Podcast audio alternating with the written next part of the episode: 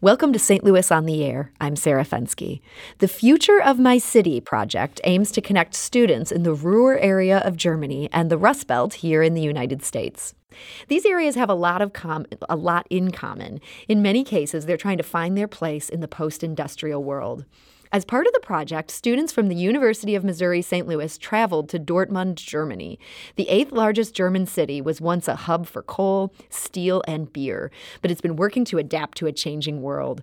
The St. Louis students got to see its revitalization efforts up close, and the paper they wrote tied for first place in the Future of My City competition. That meant beating 18 groups from 13 universities. So joining us today to talk about it is Adam Brown. He's a graduate student at UMSL getting his master's in public policy. He's also a city planner for University City. Adam Brown, welcome to the show. Thank you. Thanks for having me. And we're joined by Liz Dykman. She's a political science doctoral student at UMSL. Liz, welcome to the show. Thank you. So, Adam, your group's paper was called Clean Walls Equal Higher Rents Gentrification Debates in Legacy Cities. What were you looking at specifically?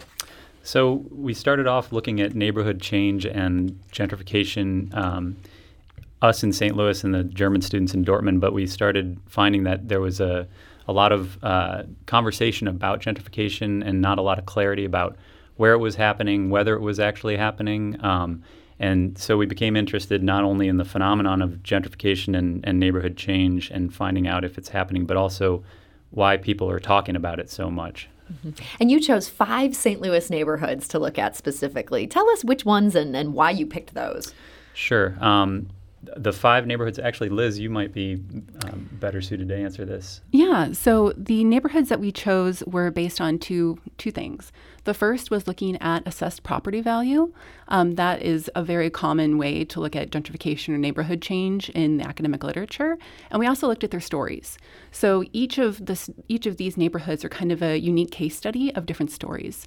Um, so, for example, we looked at Forest Park Southeast, and that's our anchor institution story because it's located so close to two major universities, Cortex, hospitals. Um, Benton Park was a historic tax district neighborhood. So we chose each based on that indicator as well as their story and history. Um, Forest Park Southeast, for those who maybe just drive by to, to have a drink in that neighborhood, that includes the Grove. Correct. Um, and then Benton Park, and then Botanical Heights. Yes. Uh, that's the area formerly known as McRee Town. Yes, which is why it earned the name, our rebrand uh, story because it was formerly McRee Town and in the uh, early 2000s went through pretty transformational change in terms of many buildings being razed and then a major uh, effort towards building uh, new buildings, but also new uh, new population moving in. And then you had two neighborhoods that, from what you could tell in your research, it sounds like haven't really seen change yet. Yes, so those were really important because as we look at um, the case studies of uh, each neighborhood, those are really unique in that they um, have the potential to change greatly in the future. So we did look at St. Louis Place and JeffVanderLou because they are very close to the NGA site. And while they haven't necessarily experienced the same sort of neighborhood change we've seen in those other three neighborhoods we just discussed, the potential is very real. Now, for those of you who are listening at home, we're wondering have you seen these changes in your neighborhoods and how do you feel about them? You can join the conversation. Give us a call at 314 382 8255. That's 382 Talk. Or send us a tweet at STL on air or email us at talk at stlpublicradio.org. So, Adam, you're looking at how people in these neighborhoods talk about gentrification. Um, was that something that was different in, in Dortmund, Germany versus in St. Louis? Uh, we actually uh, turned out that there was a lot of similarities, and, and there's two sides to the conversation, I think, uh, in, in a simple way. But uh, one side is sort of the academic conversation about gentrification, whether it's happening based on statistics about, for example, rising home values, rising rents, et cetera. And then there's the other side of the conversation, which we were very interested in, which is more um, how people feel about their neighborhood changing. And a lot of times, uh, what we found is that people are using the word gentrification to describe a, a fear of, of change that may not benefit um, longtime residents. So in Dortmund, uh, these neighborhoods that uh, our colleagues studied over there were uh, heavily immigrant um, lower income neighborhoods where uh, the, the city is getting ready, ready to do some de- redevelopment. And so there's a fear there. And similarly, in the NGA neighborhoods, uh, because of this big project coming in, there's a lot of uh, conversation and, and fear about uh, what's happening, how our neighborhood's going to change, is it going to benefit us, are, are we going to be pushed out, um, those kind of things. And I just want to add that I think what is one of the things that makes our report a little unique is that really um, here the quantitative data is secondary or in service to the qualitative data. While we are interested in understanding uh, the change that's happening in neighborhoods from a quantitative data standpoint, ultimately what is most important to us is how people perceive these changes um, and you know understanding the difference between what we understand in terms of quantitative data and qualitative data. Mm-hmm. And I know you guys are looking at um, the idea of people are talking about gentrification, but at the same time, some of the people that you talk to kind of push back on that a little bit. They're saying these were neighborhoods that had been doing well, they fell on hard times. In some ways, they're just getting back to where they were originally. Well, I think that's also really unique to St. Louis. You know, ultimately, the city um, maybe faces bigger challenges from disinvestment and depopulation.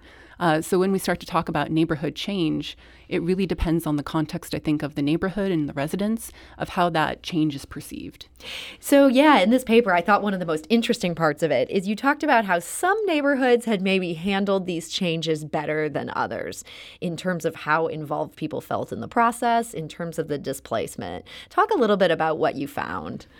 Yeah, I mean, that was an interesting part of the, the qualitative side of the research, which basically consisted of interviews um, with people we were calling thought leaders, um, who were practitioners or um, you know working in nonprofits, academics. Um, but we also did street interviews. We did a resident focus group in the NGA area, and one of the things was we we got no consensus on what gentrification was or where it was happening or not happening. None. Um, pretty much wow. across the board, it was different stories from different people in, in every neighborhood.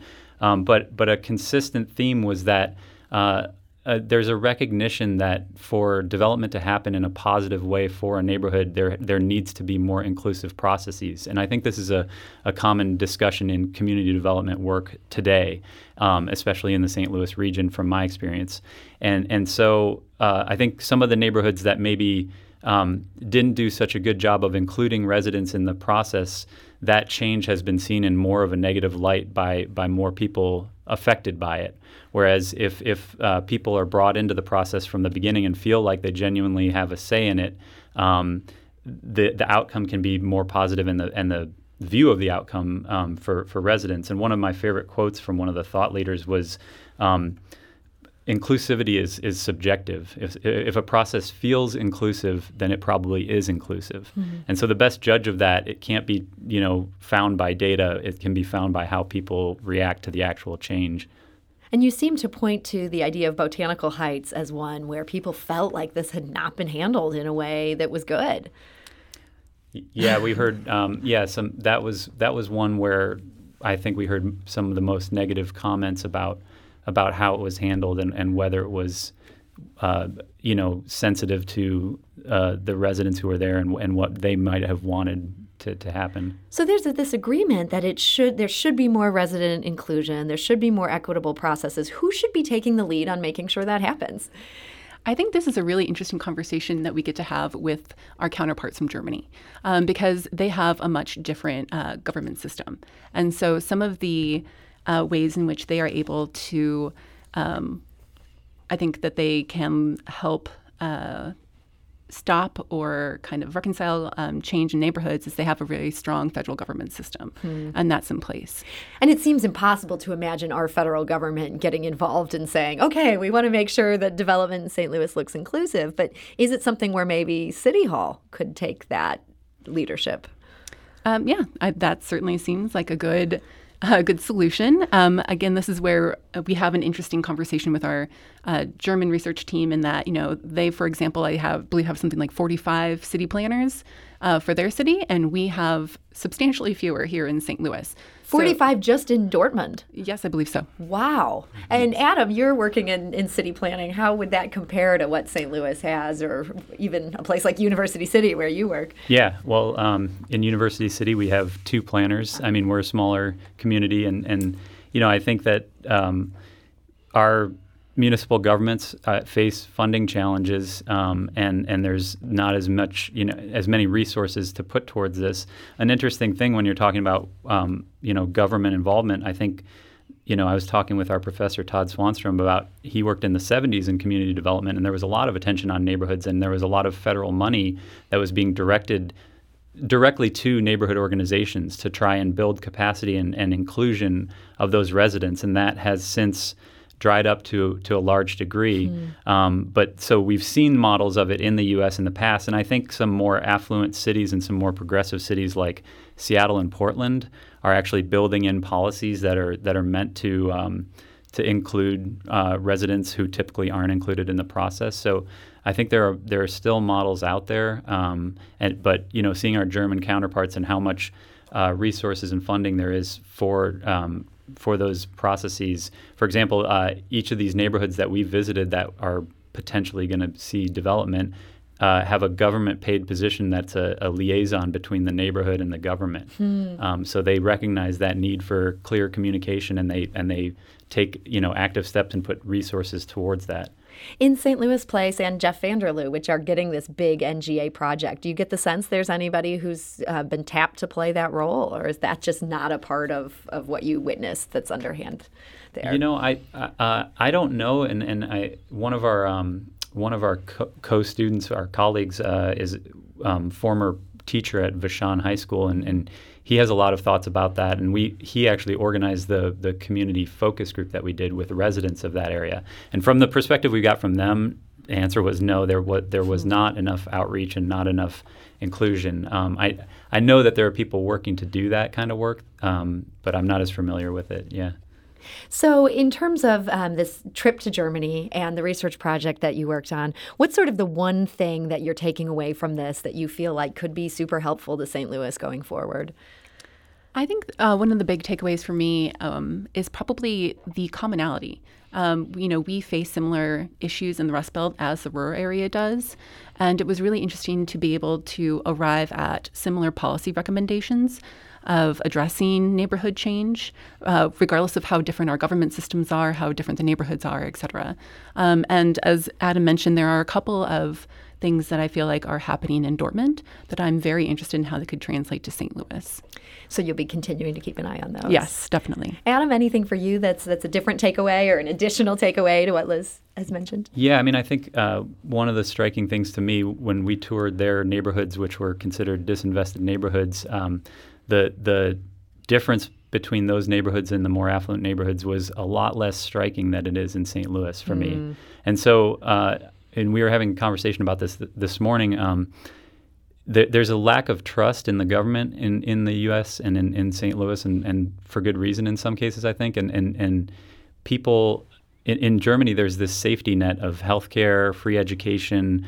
You know, you have a lot of things taken care of you uh, taken care of for you know by the government for you, and so the disparity between wealth and the resources seems less there, mm-hmm. and I think that's really crucial to our challenges here. Is is how do we um, you know kind of bridge that gap a little more, make sure that people have a, a good baseline to start from, and then you know they can go from there.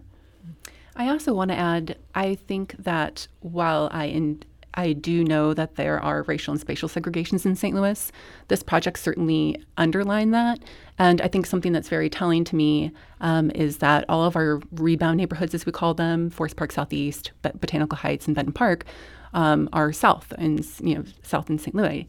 Um, when we look at St. Louis Place and JeffVanderLou, those are north. And I, you know, that really to me um, started to speak to some of those disparities that we know exist, um, but are very important when we talk about place and how that matters at the neighborhood level. That ongoing divide here. Mm-hmm. All right. Well, Liz Dykman and Adam Brown of the University of Missouri St. Louis, thank you so much for joining us today. Thank you for having, for having us. us. This is St. Louis on the Air on St. Louis Public Radio 90.7 KWMU.